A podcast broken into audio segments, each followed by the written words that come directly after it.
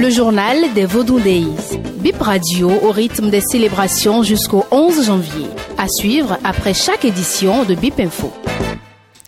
Moins d'une semaine des Vaudou Days, la nouvelle formule de célébration des religions endogènes. BIP Radio vous propose à partir d'aujourd'hui, chaque jour, un journal spécial consacré à cette célébration. Ce vendredi, Dorcas Arouangan nous emmène sur le site qui va abriter cette célébration.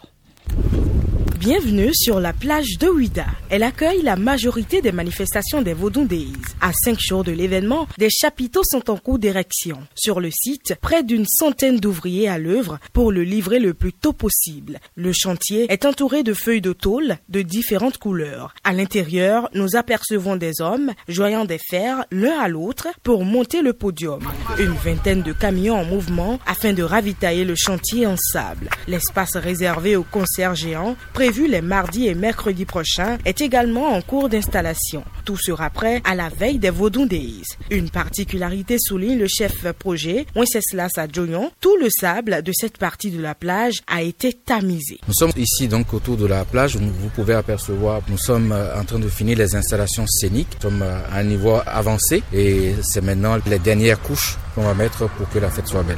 Sachez que la plage où nous sommes ici, on a tamisé tout le sable. C'est-à-dire qu'on n'a pas juste nettoyé, on a tamisé hein, pour que chaque citoyen, chaque visiteur qui va se retrouver ici soit accueilli dans de très bonnes conditions pendant ces fêtes. Alors, cet espace-ci va être livré pour euh, donc les activités qui sont prévues le 9. Donc nous, le, le 8, euh, on aura complètement fermé l'espace euh, pour pouvoir finir les dernières balances avec les artistes. Maintenant, les autres places sont déjà livrées et nous avons quasiment terminé les installations. C'est un projet sur lequel nous sommes depuis à peu près un an. Les travaux en eux-mêmes ont démarré il y a à peu près trois mois. Euh, on va dire les travaux d'infrastructure et là nous avons donc euh, réceptionné la plupart des chantiers déjà. Un autre espace dénommé le village des festivités est aussi en cours de construction. Il se trouve non loin du monument de la porte du non-retour. Le village des festivités va abriter une foire d'exposition et de vente d'objets d'art, un camping et un couvent temporaire pour la divinité Mami pour montrer aux festivaliers à quoi ressemble un temple vaudou.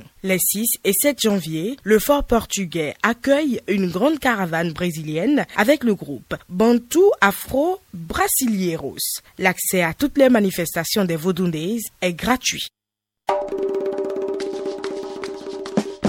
Le journal des Vaudou. Bip Radio au rythme des célébrations jusqu'au 11 janvier. À suivre après chaque édition de Bip Info.